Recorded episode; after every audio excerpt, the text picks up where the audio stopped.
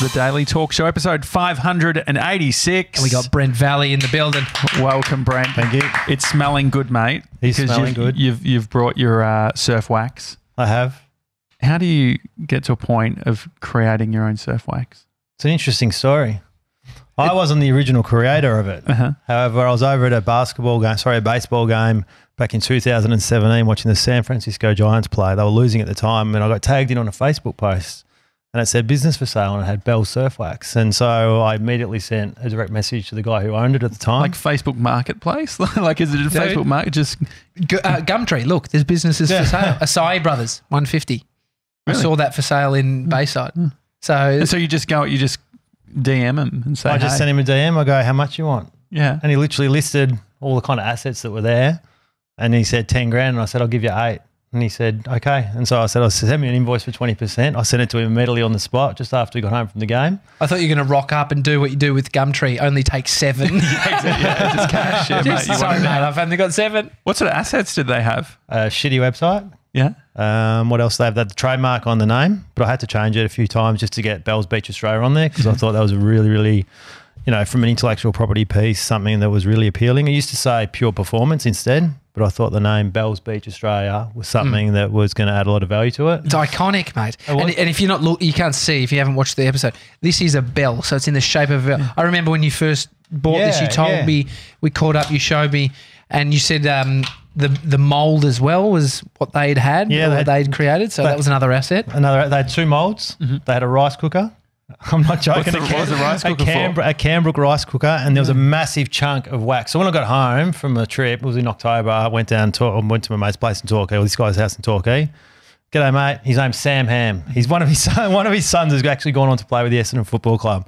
I think it's Brian. Um, yeah, I don't know what, what his son's name is. Anyway, I knock on the door and I go, "G'day, mate, BV here." And he goes, "Oh, g'day, mate. How are you? Come out, come outside. Come in the garage." So he rolls up the roller door in the garage. He goes, "Okay, this is what I do." And so there's this big chunk of wax sitting there, and there's this rice cooker. Anyway, so he like cuts off a bit of the wax, turns the rice cooker off, chucks it in, and he starts melting it down to the right temperature. And I'm going, He's giving you a demo. Oh, it's like a demo. And I'm like, I'm not a hands-on guy. Like I'm not a trader or anything like that. Anyway, so it melts down to the right temperature, and he goes, "So what do I do now? I've got my little, and he's got a little thermometer. He puts it in there, and once it gets the right temperature, he goes, "All right, right now, what do I do? I pour it into the molds." And then I wait about 20 minutes. It's about the right time to have a stubby. So then he goes and gets a stubby and he, he has a drink and I'm just waiting, chatting away to him. And then he goes, all right, we're about right now. Then he popped the, popped the two uh, bells out of the molds and then he got these plastic uh, sandwich bags, chopped the corners off each of them. They had a heat gun and he like heats her up, shrunk it up and he goes, there's a finished product. And I'm like, fuck me. Oh, what have I Were done you here? like 10 grand? Was that, was it eight? That's what eight yeah. eight grand. I'm like, I'm going to be spending a lot of time out in the garage, and you Yeah. know, like that's not my thing, right? I'm not- And I'm that's, surprised That's, that's how it started. Surprised there wasn't one before. If you like Bell's, Mm-hmm. what is it, fifty something years of that Bell's Beach Rip Curl Pro. It's huge. Like some of the What, best su- surfers around the world go there, so it makes sense that someone would have started a Bell's Wax Surf. Is for it that- though? Like, I don't know if like uh, m- turning a wax into the shape of a bell. It uh, probably seems obvious now that we're looking at it, but it, it- like there is, I guess, some IP in that. Is anyone else trying to do it? No, we've got the trade. So we've got a trademark. We've, got, mm-hmm. we've got protection around the shape of a bell with mm-hmm. surf wax, and then we've also got protection in terms of IP around the actual logo itself, saying mm-hmm. Bell's Beach Australia, Bell Surf Wax on it. So I had to tighten it up a little bit when I got home. Um, For some, I mean, we have looked into the trademark thing.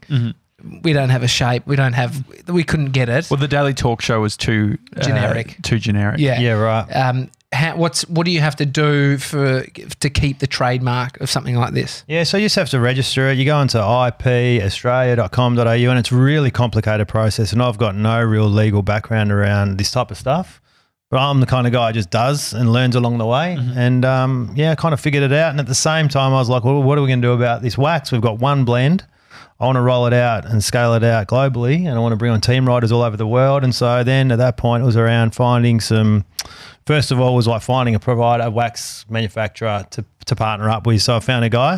So He's like, out of the garage into somewhere. correct. He's like the Colonel. He's like the Colonel Sanders of Kentucky Fried Chicken. He's got his secret recipe, and so um, yeah, I located him in Australia, and we said let's do it, and he said okay, and then we just we had six blends, uh, originally five blends, and then we came up with the Super Sticky Pro for our team riders, and then I just started sending product to different kids, age sort of thirteen to sixteen, on Instagram all over the world. And then on Instagram, I started getting all these requests from grommets, up and coming grommets who want to be pro surfers. What's a grommet? A grommet is Yeah. someone who's like a, a, Okay, a a frothing grommet. A You know, frothing they surf and, Shuckers. and they love it. Shuckers, Yeah. correct. Just go. Yeah, yeah, yeah, yeah, I, I went surfing once, uh, Phillip Island, I think it was, for year 10 camp, maybe year 8. How was that Yeah. experience for you? Oh, it was all right. I was more uh, overwhelmed with having to get into a wetsuit. I was a fat kid, and so it was a bit uh, uh, a bit bit- I mean, it's- but no, it's fun. Like I, uh, I wanted to get into surfing, and then went to Queensland when I was eighteen.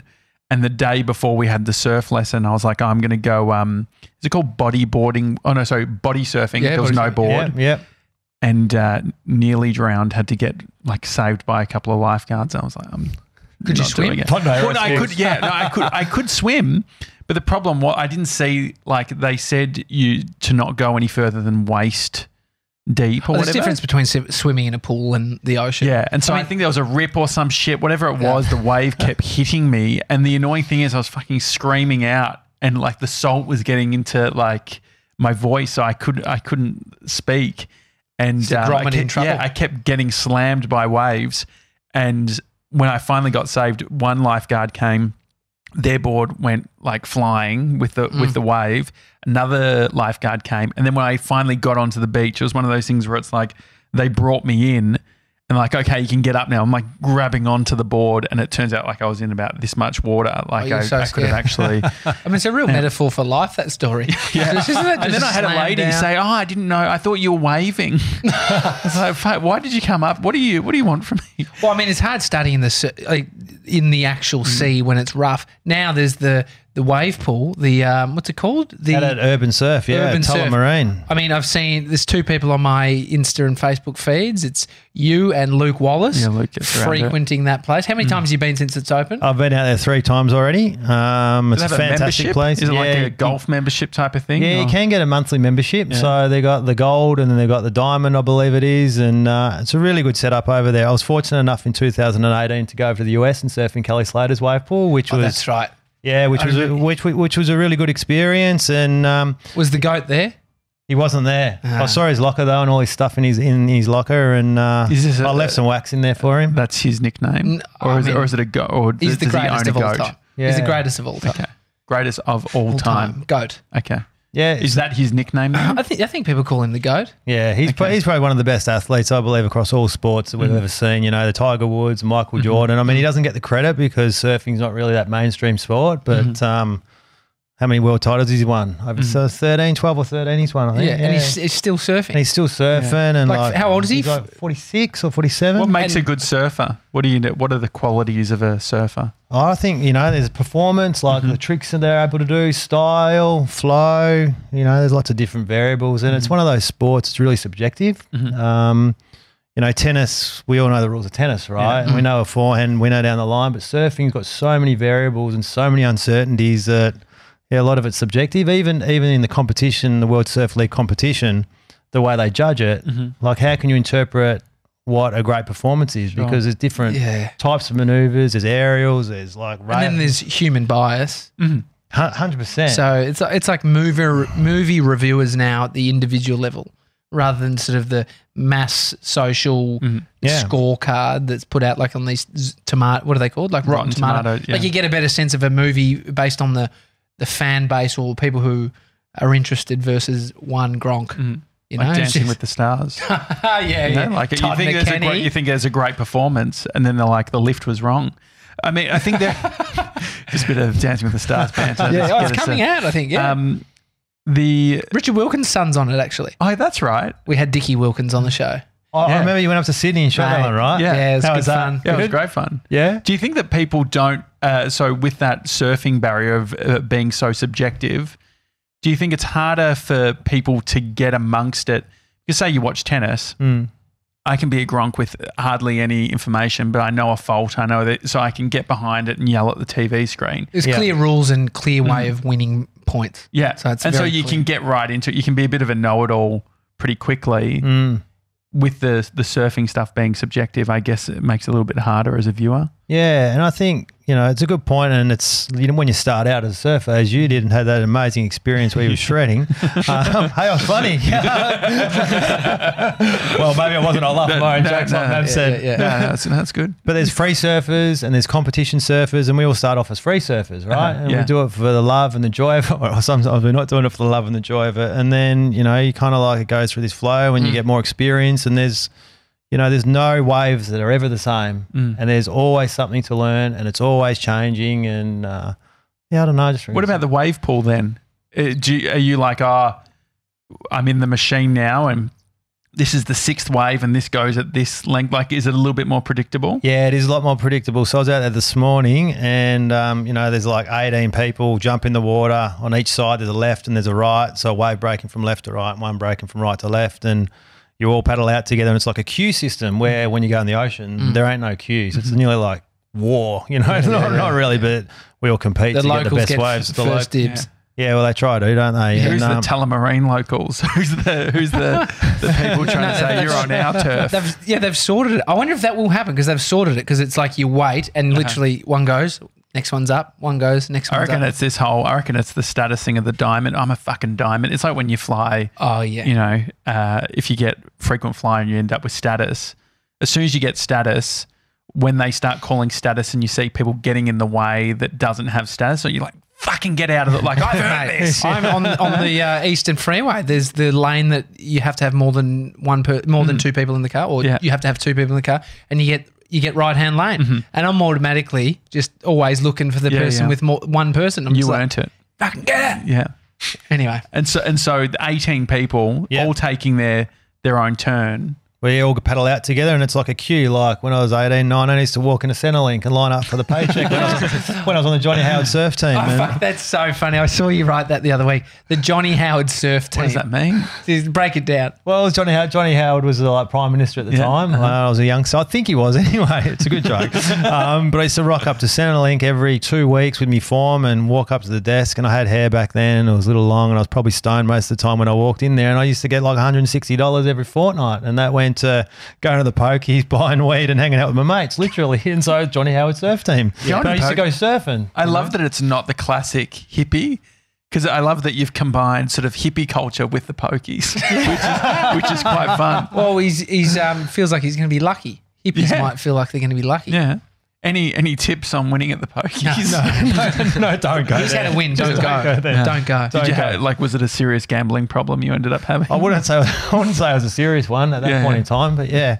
Then put and what happened? but now when you're on the roulette, no. Um, that's interesting. Oh, it's it's going to change.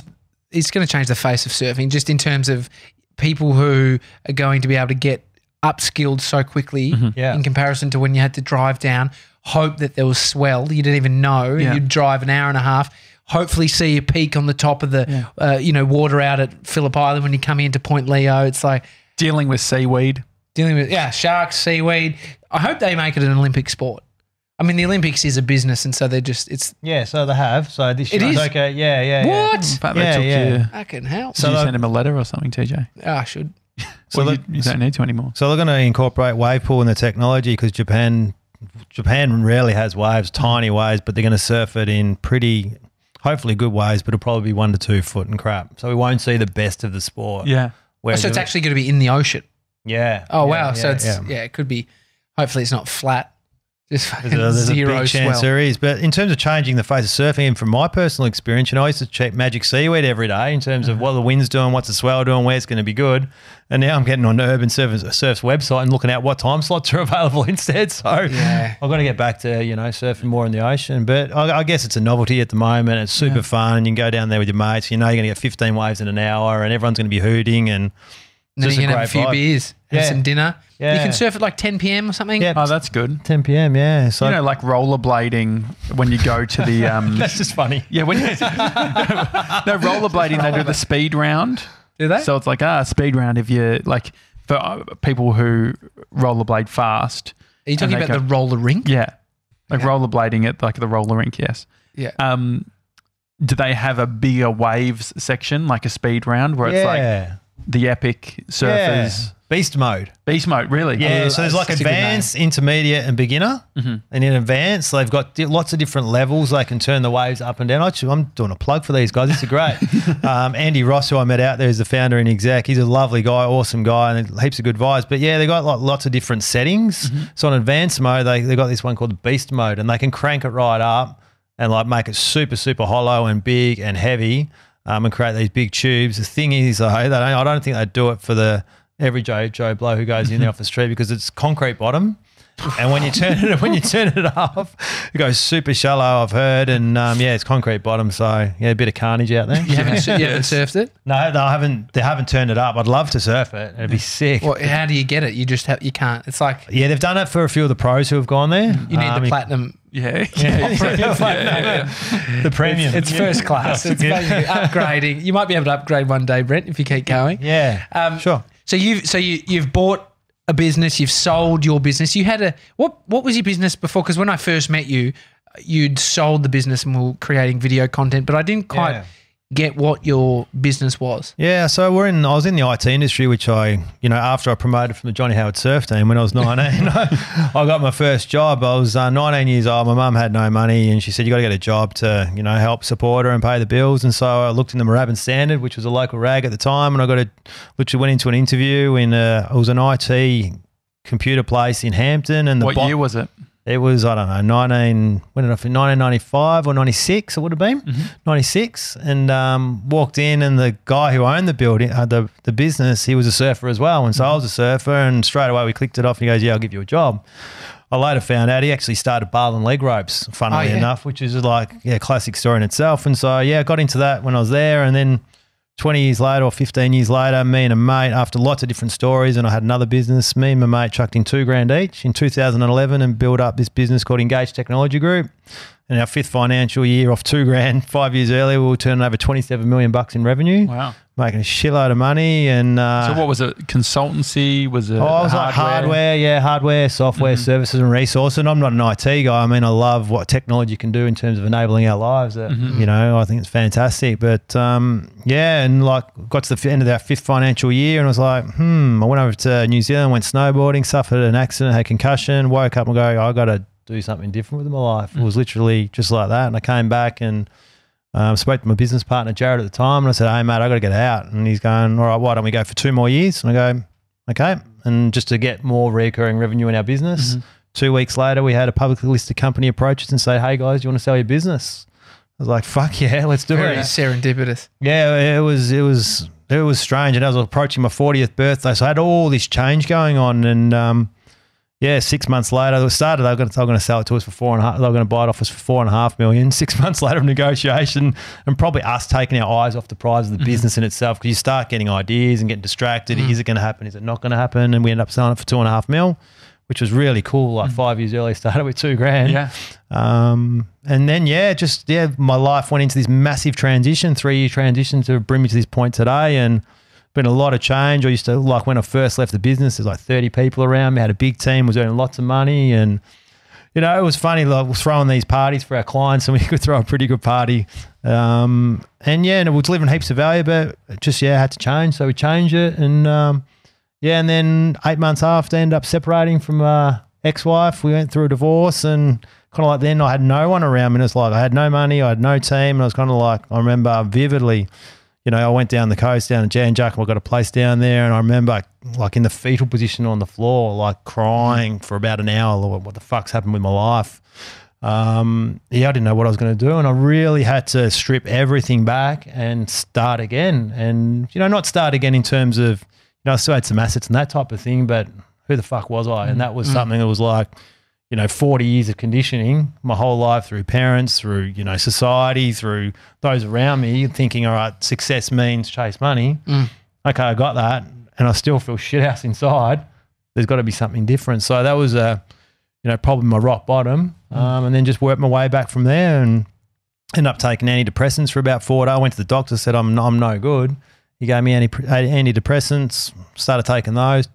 Remember the first day I had them, I took what took one and I ended up going surfing that day. My mate, I told my mate about it and he asked me, he goes, um, how does it feel catch a wave with an anti, antidepressants? And I go, don't know. It was kind of like weird. It was like I didn't get the adrenaline rush or that for that emotional buzz that I would normally, and had some time to reflect. One day one, day two, day three, day four, and I just felt like really sick in the stomach. And I know I thought this is not for me. I threw them in the bin, went in the bathroom, and then I ended up looking at myself in the mirror and I go, "You got yourself in this situation. You got to get yourself out of." it. And I just t- took full hundred percent ownership for everything in my life. And that was the starting point for probably it was November in 2009, uh, 2018. Um, and then Well, Au- August last year, I just felt better and happy and alive again. It was strange. I mean, yeah, it seems weird. Anti, I've heard that happening on antidepressants. Are- Are you actually thinking? you're you feeling numb to the whole thing anyway? Because Yeah. it's like, I was numb. It numbed me. It numbed the feelings I had. Yeah. So it numbed the pain. It numbed the emotions that I felt. And I thought that's not for me because I'm like highly passionate, energetic dude. And it was, it was changing who I was at the core, I reckon. a what's what's the retro on?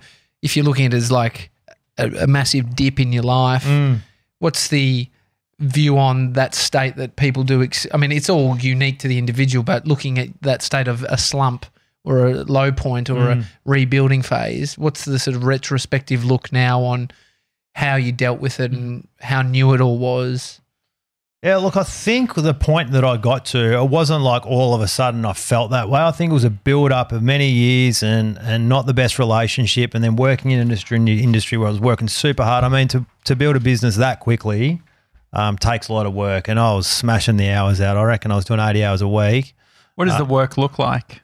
Um, lots of emails, lots of meetings. You know, like I was kind of like looking like payroll, purchasing stuff. You know, like doing lots of sales calls. Um, I mean, the payroll. Once we got to that point, it was kind of like the payroll was like two hundred fifty k a month, and there were months where we weren't making that much profit. We'd have a month where we'd make hundred to hundred twenty five k profit, and it's like holy shit! If we had like three or four months like that, Mm. like it'll wipe us out. We'd be out of the game, and that that was probably one of the things that really promoted us to to let's sell now while we're on top and get out. Um, but to go back to your question, Tommy, I think it was a build up of things over a long period of time, and then it's just like rock bottom, and then it's like okay, like a lag period. You know, if you go to the gym, you start training, you want to start getting fit, you start mm-hmm. training, start training, and don't get the results straight away, mm. but over time they come.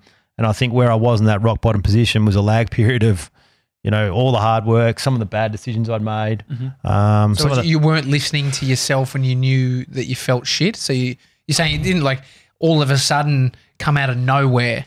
You were over the time building up to that, obviously feeling stressed about work, all, all these things, and so it compounds yeah, yeah, yeah. when you're not sort of really taking notice of it. Yeah, and numbing it, you know, partying and alcohol and drugs and buying stuff. And it's like getting this good feeling, but it's just sugar, right? It's just sugar. And it, and it wears off real quick. And then you have the low point. So it was like that. So I was through the materialistic stuff, I was accumulating.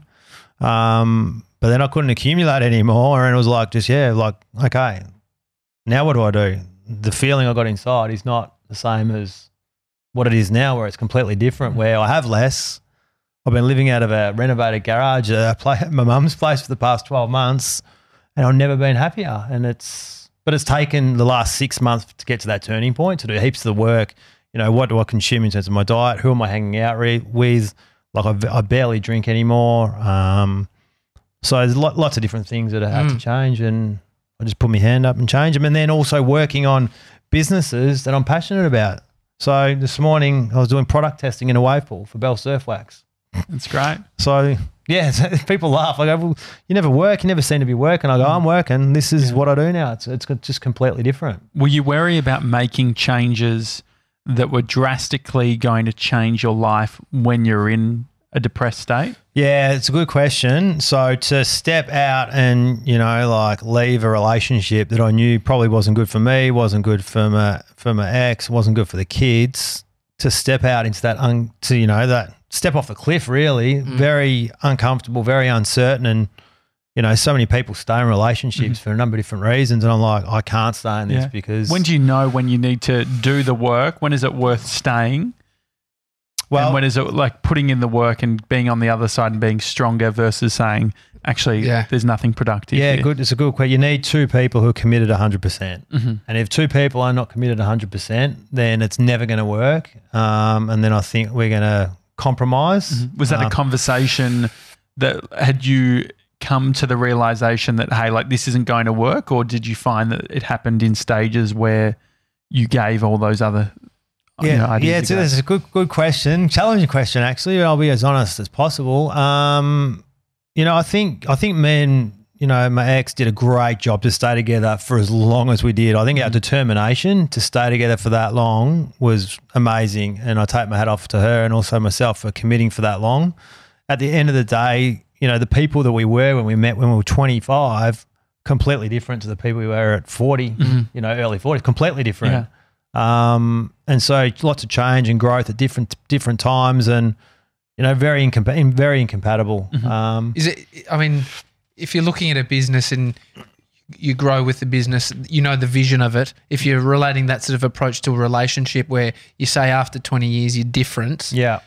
have you are you veering off the vision together, or it just naturally happens that it's evolving to some sort of different vision for the both of you? Yeah, it's a good question. So at the, at the age of 25, I remember meeting meeting Michelle, and I thought, oh, this chick's the best. And like we had the same, we wanted the same things at that point in time. Do you know what I mean? We're young, we're dumb, and like just living life. And we used to always used to say to each other, living on love. And got so many awesome, me- got so many awesome memories with her. And um, you know, like as the journey goes on, it was like, okay, we want we want the same thing. And then I think with the business, you know, I, I invested a lot in my personal development when I was two, in 2008 or 2009.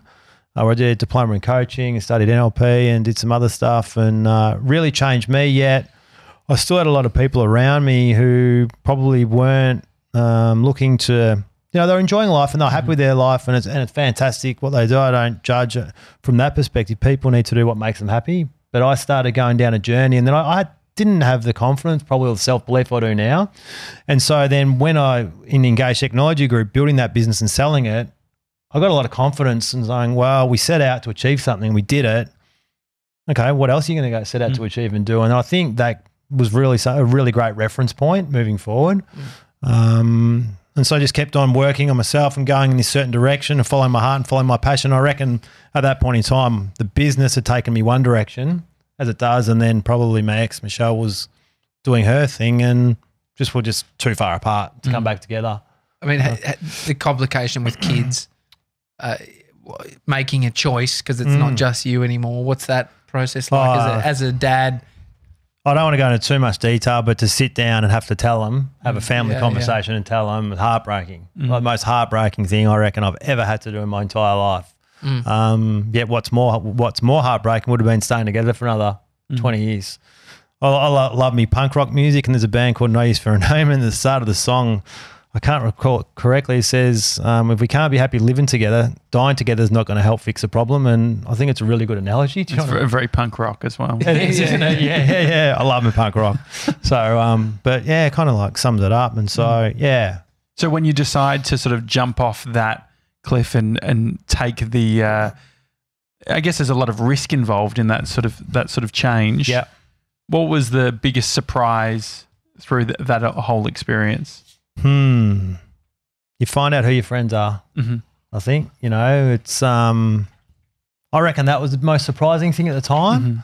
Um, I'm at peace with it now, but for probably I reckon 12 months I wasn't. Do you get paranoid? Do you get like, say, if like you do something so extreme in your life, Mm. I guess I would feel like I'd be analyzing everyone, saying, "Okay, this inter- like you you're meeting everyone at a new level, and so every interaction is up for analysis." Yeah, interesting. You do, yeah, probably, yeah. I'm just trying to think about Yeah. what I was thinking at certain times. I think what was kind of good, but good about it, a lot of people like just stepped back, way back, and didn't just didn't get involved. And I think at the time I was like, at the time it felt like it would have been good to have them around. And now looking back, I think it was great they weren't Mhm. Because it just would have got too complicated and too much interference. And like you said, and analyzing what everyone's saying Yeah, oh, would have been overwhelmed, I reckon, Yeah. at times. Would have been full on.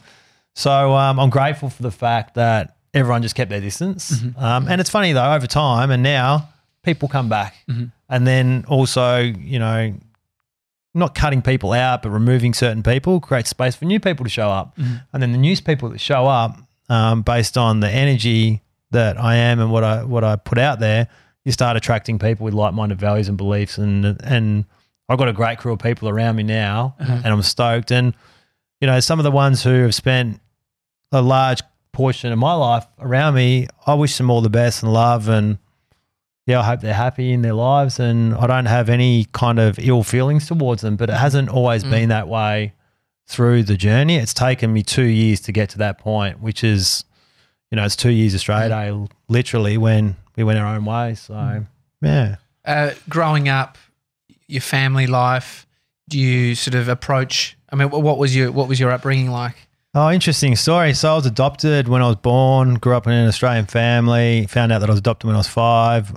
I, I had a great childhood, um, went to a local primary school. Um, and I'm writing about all this in my book at the moment, which I've written 82,000 words. Not bad for an E plus student or a, what is that, number Mr. 32? Mr. Mr.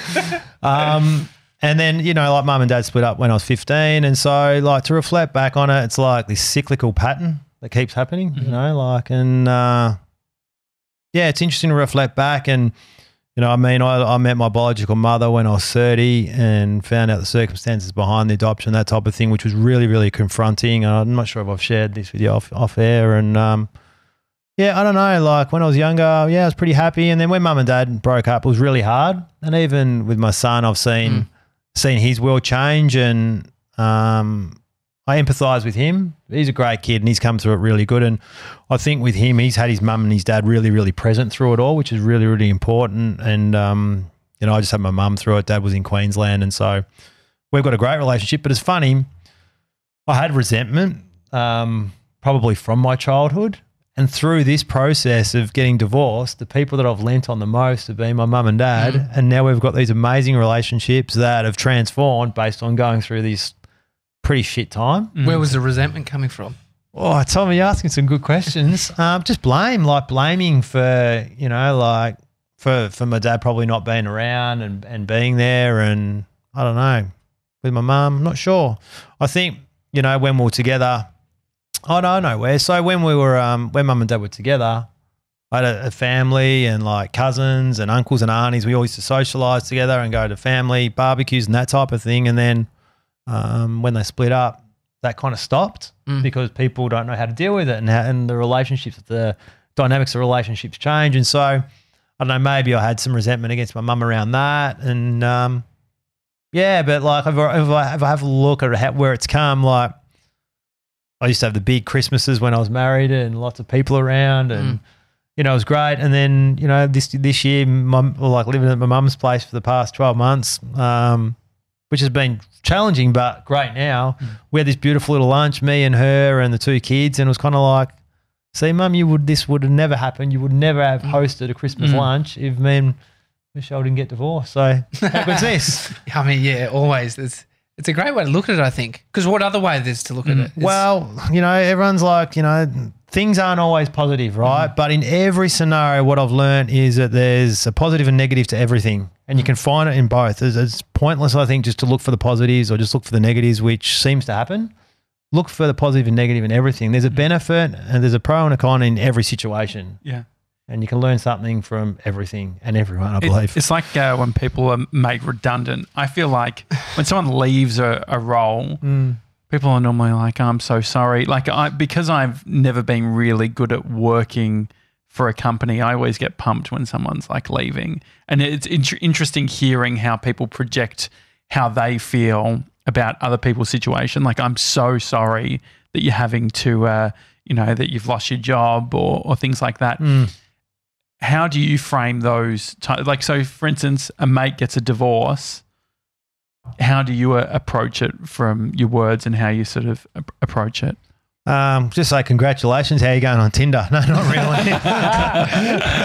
not really. Um, I think just be there for them. Mhm. You know, like just be there. I think's the best way to approach it. Um, people go through a lot of stuff and there's a lot of emotion, and I think if you just be just there for someone and help somebody, Mhm. that's what you do. Um, I had someone who was a was a friend who lent in really really hard to me, and I wouldn't have got through without him. And his name's Brad, and he, I, I love him to this day. And Mm-hmm. um, he was just there every day, and he called me every day. He come round, he helped me move, He went above and beyond, Mm. and knowing that there was a person like that who was Mm. a rock when others probably didn't know what to say, didn't know what to do, but he was just there. Mhm. He was always there, Uh-huh. and he could keep continuing to show up, and he'd been through it as well. And so it's funny though, like so he'd been through it, and so he knew he knew the stages in the whole in the whole journey, and now I'm paying that forward to other people, Yeah. and I know I've just learned from him, and I just model what he did to me, and now that I've learned about the different stages and how you feel and what happens, just just pass it on to, to the others as well who who I've attracted because they've seen how I've gone through it and what I've done and where I'm at today. Mm. We've um, got a good mate of ours, Ryan John, who I, I filmed a video of him. Uh, he was adopted and he was talking uh, on, on Mother's Day about his story, and it has been viewed 400 million times or something. And it led him down the path to find his biological dad. And, and now he's like, he's, he's gone over the States to spend time with him and worked out the circumstances of how everything happened. And it's been a positive journey from the outside and from what he's told me that he went on when when you were working out or wanting to are you wanting to find out your family and your family origins outside of what you know as mum and dad which are mum and dad Yeah, like so. Yeah, I met my biological mother when I was thirty. Um, Michelle was pregnant with our first at the time. She was thirty weeks, and I saw how she was feeling through it, and I thought uh, the realization came was like, Mm. holy shit, someone's actually carried me around in their stomach. And I contacted the Department of Human Services, got in touch with them, filled out a form, sent out a check, sixty bucks. Didn't have a checkbook. Like, who has checks, right? What the fuck? um, end up in this in this room with this, like this session, with like ten people sitting around the room, this facilitator and Who were the 10 people? the other adoptees. Like, Oh, really? We were all in the room together. I'm like, I thought it was going to be like you had to pick out who she was. You had to fucking guess out of the 10. It's like, It's fuck- AA, It's an extra, it's an extra 60 bucks if you want just the one, but if you start with 10. Yeah, how full on. And so you're there. And so you've got 10 adoptees. yeah, And you're having conversations about what the experience could be like. yeah. It was this facilitator session. Like, what do you know about your past? Mm-hmm. And everyone shared. And then, uh, like, up, they went for about an hour. And Mm-hmm. then she said, "Well, I'm going to leave the room now. I'm going to go get your files and come back." And so she left the room, came back with these Manila folders. Kind of reminded me of Year 12 English. I hated my fucking English teacher, fucking bitch. Um, only because she hated me. oh. Haters gonna hate I had a lot of hate back then. Now I've just got love. Um, and then she comes back into the room and starts handing out these manila folders. And like I was second, so she was sitting here, I was over there second. She puts it down in front of me and she goes, Yours is an interesting one. And I'm like, Oh, yeah. And you open it up and there's a birth certificate with a completely different name, completely different. All the details are all different. You're like, Who the fuck am I? Yeah. Which one am I? Am I this one or this one? it's the Jason Bourne all over again Mm. Have you seen seen Bourne? Jason movie. Bourne? Yeah. Yeah yeah. And it was the most, oh, fuck, I'll never Bit of a forget head it. fuck. Huh? Bit of a head fuck. Yeah, total, total head fuck. My identity was like challenged massively. It's almost like you've been in the um, like a spy or something, and they've just handed over. You know, like you see that in movies or whatever. yeah yeah, it was really intense and full on. And like, I opened it up and have a look, birth certificate, bang. Go, who the fuck's that? And it was me, you know. And I remember looking up, and you look around the room, I was crying, and everyone else was crying after they've looked at theirs. It's, everyone's in the same boat. Mhm. um, and then started reading the information behind you know my biological mother's pregnancy and the application from my adoptive parents and what they did and what they went through and you know and then the session winds up and the lady says well you've learned a lot today i um, probably encourage you just to wait about six months and then potentially send off a letter and i'm sitting there going fuck that Mm. i'm going to go find her straight away and literally within two days i'd located her found her spoke to her and met her How do you Wow. how do you go through that process? So they've given you a file. mm. Are there laws around it? Like what's what's the whole deal? I just looked up her surname, Mhm. and you know I was born in the Royal Women's Hospital, and I just looked up that surname, typed it into Yellow Pages at the time Mhm. dot com.au, and um, seven seven. plug Yeah, Yeah, yeah. Business that's That's probably white pages, was it, or was it yellow pages? Well, it was Yellow Pages back then. Oh, really? Yeah, I remember so clearly. And um, seven listings came up, and I go, "It's that one." It was in South Melbourne, and I rang it. I said, "Oh, hello, is um, the person's name? I won't mention it on Uh-huh. here." And um, she said, no, "It was a, it was an older lady, had a thick accent." Mhm. No, darling, she's in Shepparton, and I'm like, Mm. "Okay, thanks." Hung up the phone. I go, that was my grandma. I got, and a while later found out it was. Wow. Looked like it was bizarre. And then typed in the surname Shepparton and only one listing came up. And g'day, does the 25th of October 1976 have any meaning in your life? And she's like, who is this? Blah, blah. It was, a, it was actually a sister at the time. Uh-huh. Um, and then we met two days later. Wow. Full on. Far It was out. full You on. went to Shepparton? No, we No? end up meeting in Melbourne, and uh, that was the bizarrest moment. My, my ex said to me, "Do you want me to come with you?" And I said, "No, I'll go on my own." And uh, end up driving out, parked the car, and, it was, and we met this cafe. And I remember running. I remember I got out of the car, started walking down this hill, and I could see them. They waving at me, her and her sister. And I started running. and I started running, and the music started playing. like I'm not shitting you. And then I was like running. And I'm like, what the fuck are you doing? and so then I just started walking, and then I got to you them. What just happened? Yeah, go. I got and I, and I got to them. They're just like all over me, just kissing me and hugging, and like just fucking invading my personal space, like full on. And I was like, to me, they felt like strangers. Yeah, Yeah. sure. but they knew who I was. Uh-huh. Do you know what I mean? Yeah, yeah. They remember giving me up, and they remember searching for me after they'd given me up for adoption. Um, and then so They that- didn't use yellow pages. Yeah, exactly. But they, wouldn't have, Dot they com didn't have the they didn't have the information. They didn't have the information at all. And then, um, yeah, and then so once I once I sort of pushed them off me, Yeah. Mhm. I look down and I go, "Are you pregnant?" And she goes, "Yeah, I've had no other children other than you." And I'm like, "Fuck, I got a sister." And I was an only Yeah. child growing up, and so Uh-huh. I got a half sister. Um, and so yeah, she was due to be born a month after Mav, and she's Mav's auntie. Yet she was going to be born after him, which is kind of bizarre, right? Mm. Um, yeah, so that was full on, and then you know, obviously, you know, had the conversation, and then asked, okay, so why'd you give me up for adoption? And she was, she responded, I was very young, I was 16 years old, and she was sexually abused, and you know, that really rocked my world in terms of who I was and my identity, and led me to making some decisions later on that, you know, weren't good decisions for my life and also my marriage, and um, yeah, and it was a hell of a journey. Yeah, so. Yeah, I didn't think we are going to go, Yeah, down, go down this path. And so, like, you Thank you for sharing. Yeah, yeah, no, you're welcome. Yeah. And so, what is that? Um, how much does that transform f- form you? Do you think when you find out something something like that? Um, yeah, it really knocked me around a lot. I was in shock. Mhm. I went home um, to my wife and at the time, and then I said I can't talk to anyone. I just need to go and be in a room on my own. And Mhm. I was in that room for a day. Um, I didn't want to leave it. Yeah, and then obviously life goes on. You got to come out of it and live life. And Mhm. uh, yeah, it was super challenging. Um, What did you learn about stories that or narratives? Like, I guess within life, we all have our narrative, great question. Yeah. and when it suddenly changes, what have you learned? Yeah, well, I've learned, you know, we get the opportunity to write our own stories and our Mhm. own, we've got our own set of beliefs. And this is what I talk to a lot of people, you know, who are, who are you as a person? Um, focus on your values and beliefs, focus on your personality and characteristics and your talents, abilities, and skills.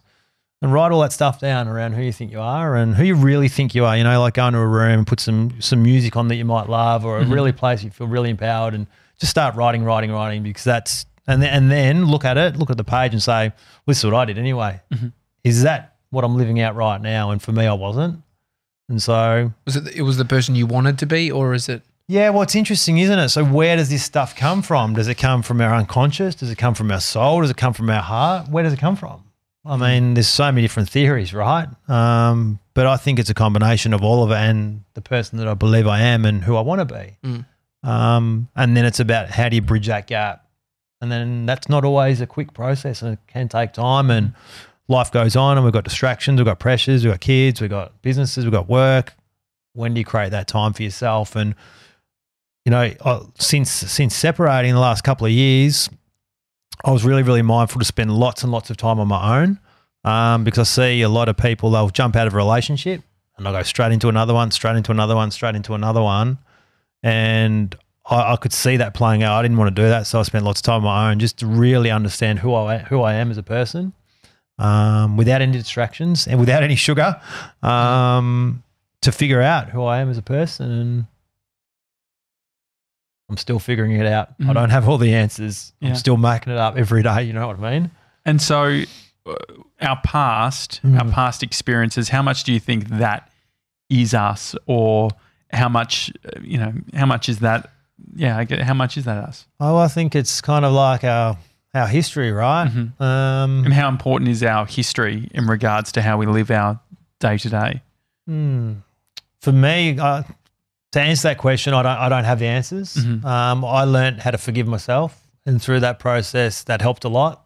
And then I learned how to forgive others, um, which also helped a lot because then that enables them to forgive themselves Mhm. um, in their lives. Um, but I, I, I don't know the answer to that question. That's a tough. Yeah, yeah. You asked me some deep, deep Yeah. questions. And and so when you have done the forgiving, Mm.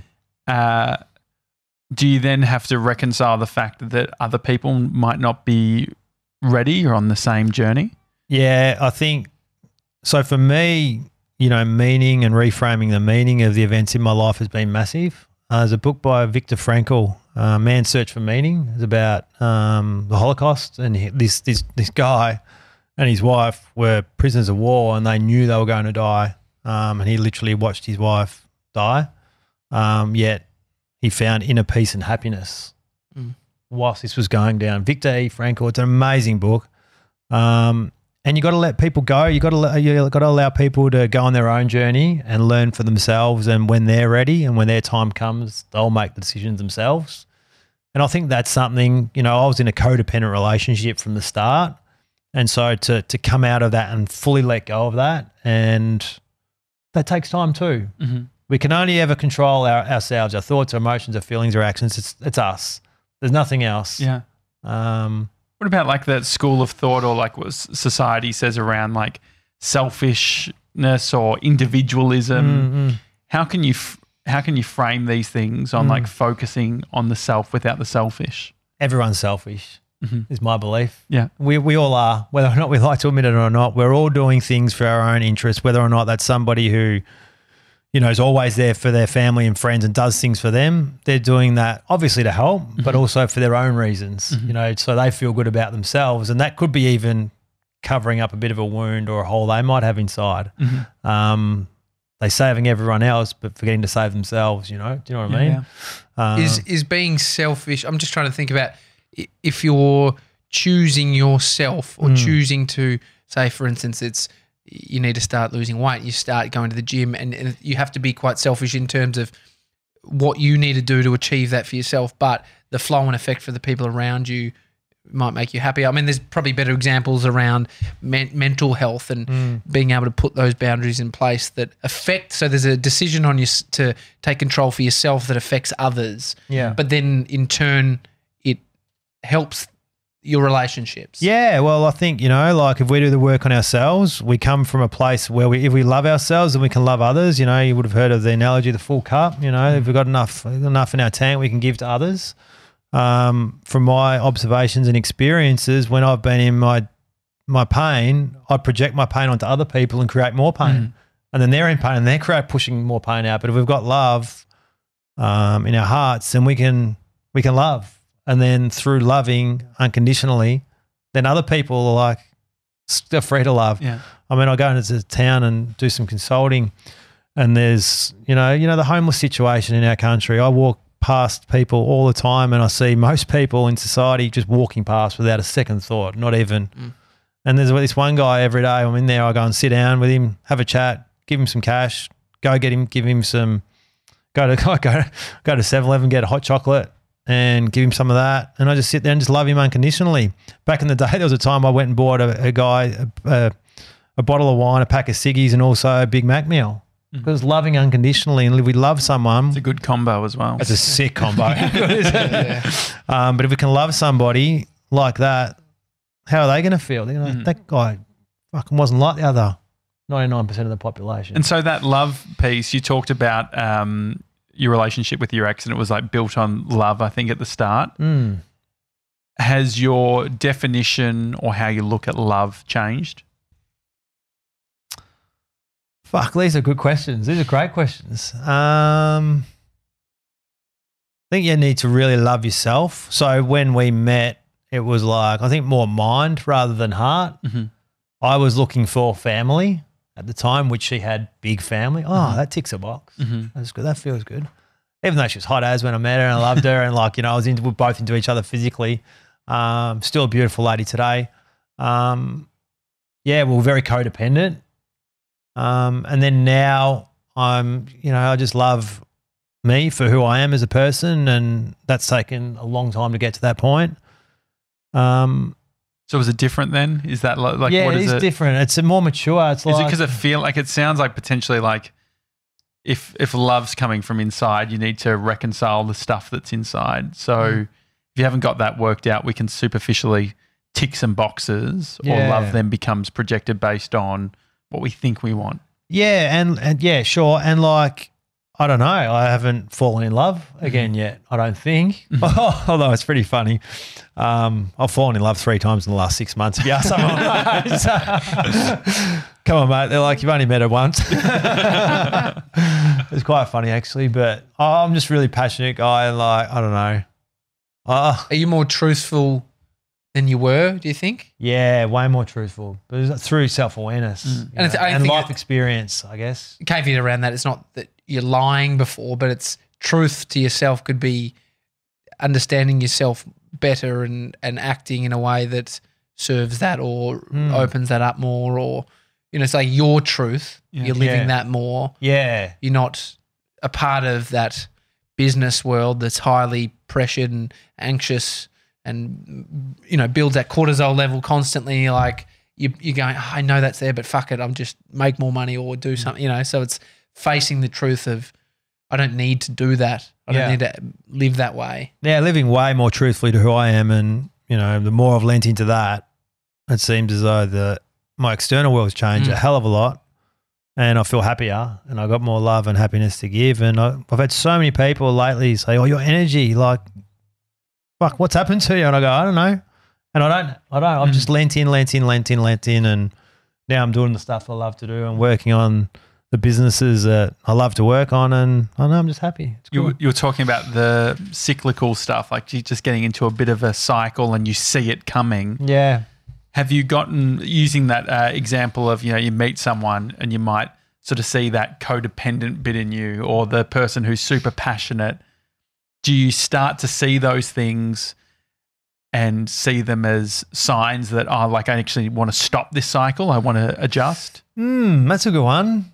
Yeah, maybe a little bit, maybe Mm-hmm. a little bit for sure. Because it takes. It's not just because like you have a. I want to be this way. It happens automatically. Mhm. It takes time. That lag period again, right? Yeah, Um, fuck. These questions are fucking challenging, mate. We're psychoanalyzing Yeah. it right now. It's a yeah. and we've Really- got no uh, accreditation. Yeah. Not even a cert two. this, is, fucking- this is what podcasting why does is. it That's jump to cert three? Yeah. By the way, It goes is there a oh, cert, two? four? Is there a cert three. two?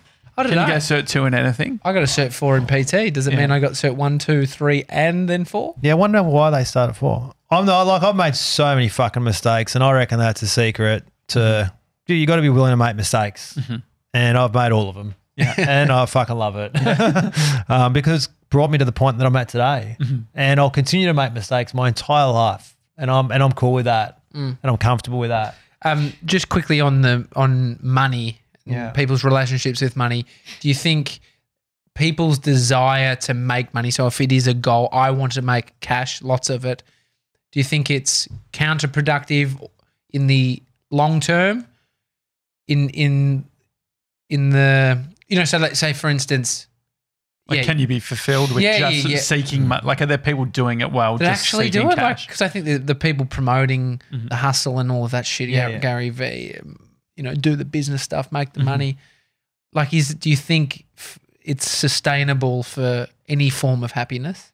I think if you're if you're aware, if you, I think if you've got low levels of self awareness, you see a lot of people and they're they're chasing chasing coin and chasing materialistic things, and at, a- at a level they'd be making money to buy shit to get the sugar, and I think at some point in time they're gonna have a fucking realization. Do you whether- not eat sugar, by the way? Yeah, Do you really- quit sugar? Yeah, well, I, Sarah I, I Wilson like I like like I like lollies, but I don't have it in my coffee.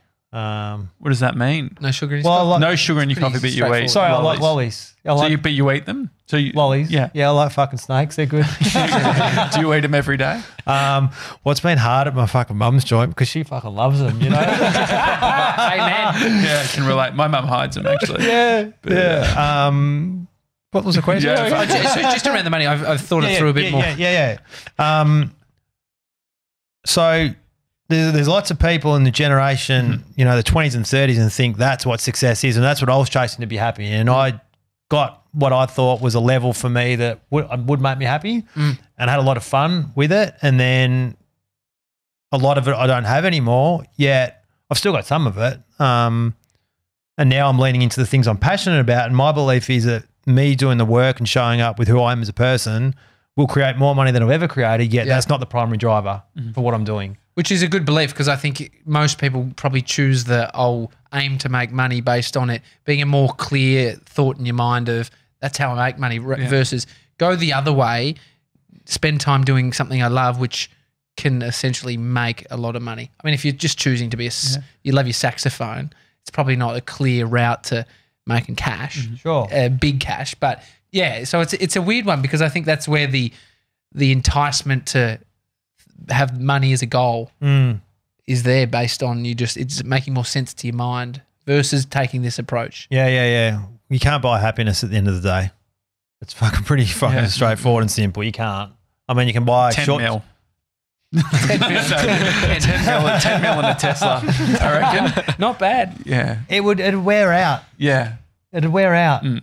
I don't know. No. Get new true. tires. Put in an index fund. updates. Put in an index fund, the 10 mil. No, no, I get And it's interesting because when you chase the cash, you don't have to do the internal work. And that's what, like, my, the thing that I constantly think about is it's like when I focus too much on the money problems, I'm like reframing of like which bit is the money problem? How much of this is a money problem? Mm. And I think that money is an interesting one because it's it's very real. You can see it. It's like uh, if you don't have money in the bank, if you can't pay something, it's Yeah. a very easy, Tangible. tangible bit of friction. Yeah, yeah. But it's a, it's the second or third thought around. Okay, well, what? Why? Mm. What is this? What am I actually worried about? Yeah. And so I don't know. I like had no money when I was like 18, 19. I didn't have money. And then I worked and I got money and I was like, oh, that felt fucking good. Mm. mm. I got a bit more. And I'm like, oh, now I can go do this and go do that. And then I got more. And I was like, hmm, this is good. This fucking, give me more of this shit. And then, yeah, I got more and more and more. And I was like, nah. There was a point in time for me Yeah. where I had an awareness like, holy shit. Do you ever think about fuck? If I had the cash now with the internal work Oh, I've yeah. done, I'd be different. pretty, it'd be pretty good. Yeah, I like 'cause it was, it's fascinating, you know. Like I'm about to settle, and I can't, I fucking can't believe it. I've bought seven properties in my life, and as an 18, 19 year old kid, I don't have. I sold one of them and then gave the other one to my ex, happily, by the way, um, because you know my kids are there half of the time.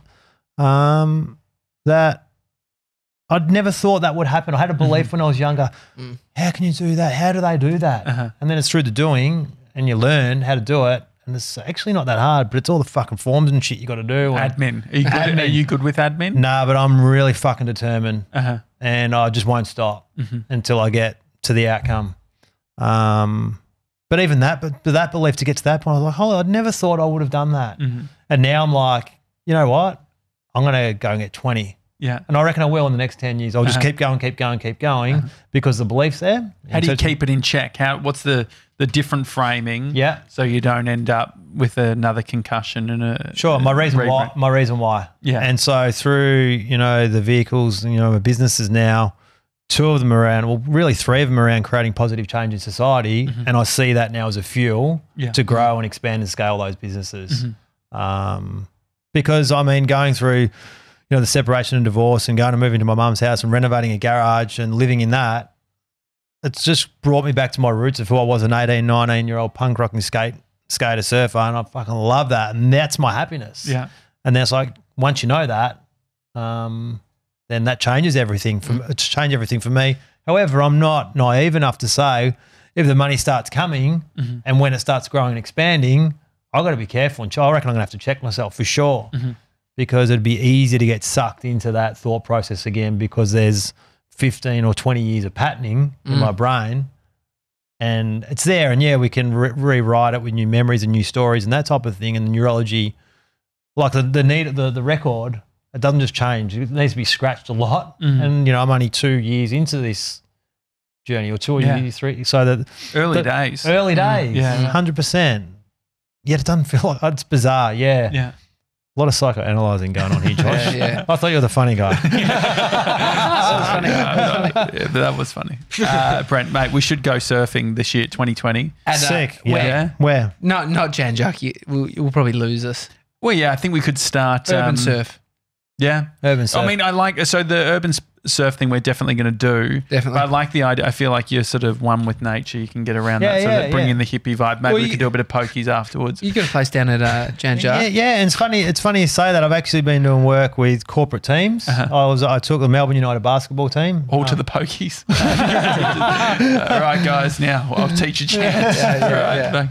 They had a pre-season camp down there. All their team came together nine days before the season starts. The Australian players, some of the imports from the NBA, um, they all came together. Took them down for a three-day trip down the coast. Put them in Airbnbs, training facility, ran a workshop, took them surfing, and that's that's kind of like one of the one of the business I do now is Oh, around sick. that. Oh, great. So yeah, let's Oh, do it. We can do it. We can have the daily talk show team Oh, that'd be surfing. Yeah, and I'd full be around workshop. that.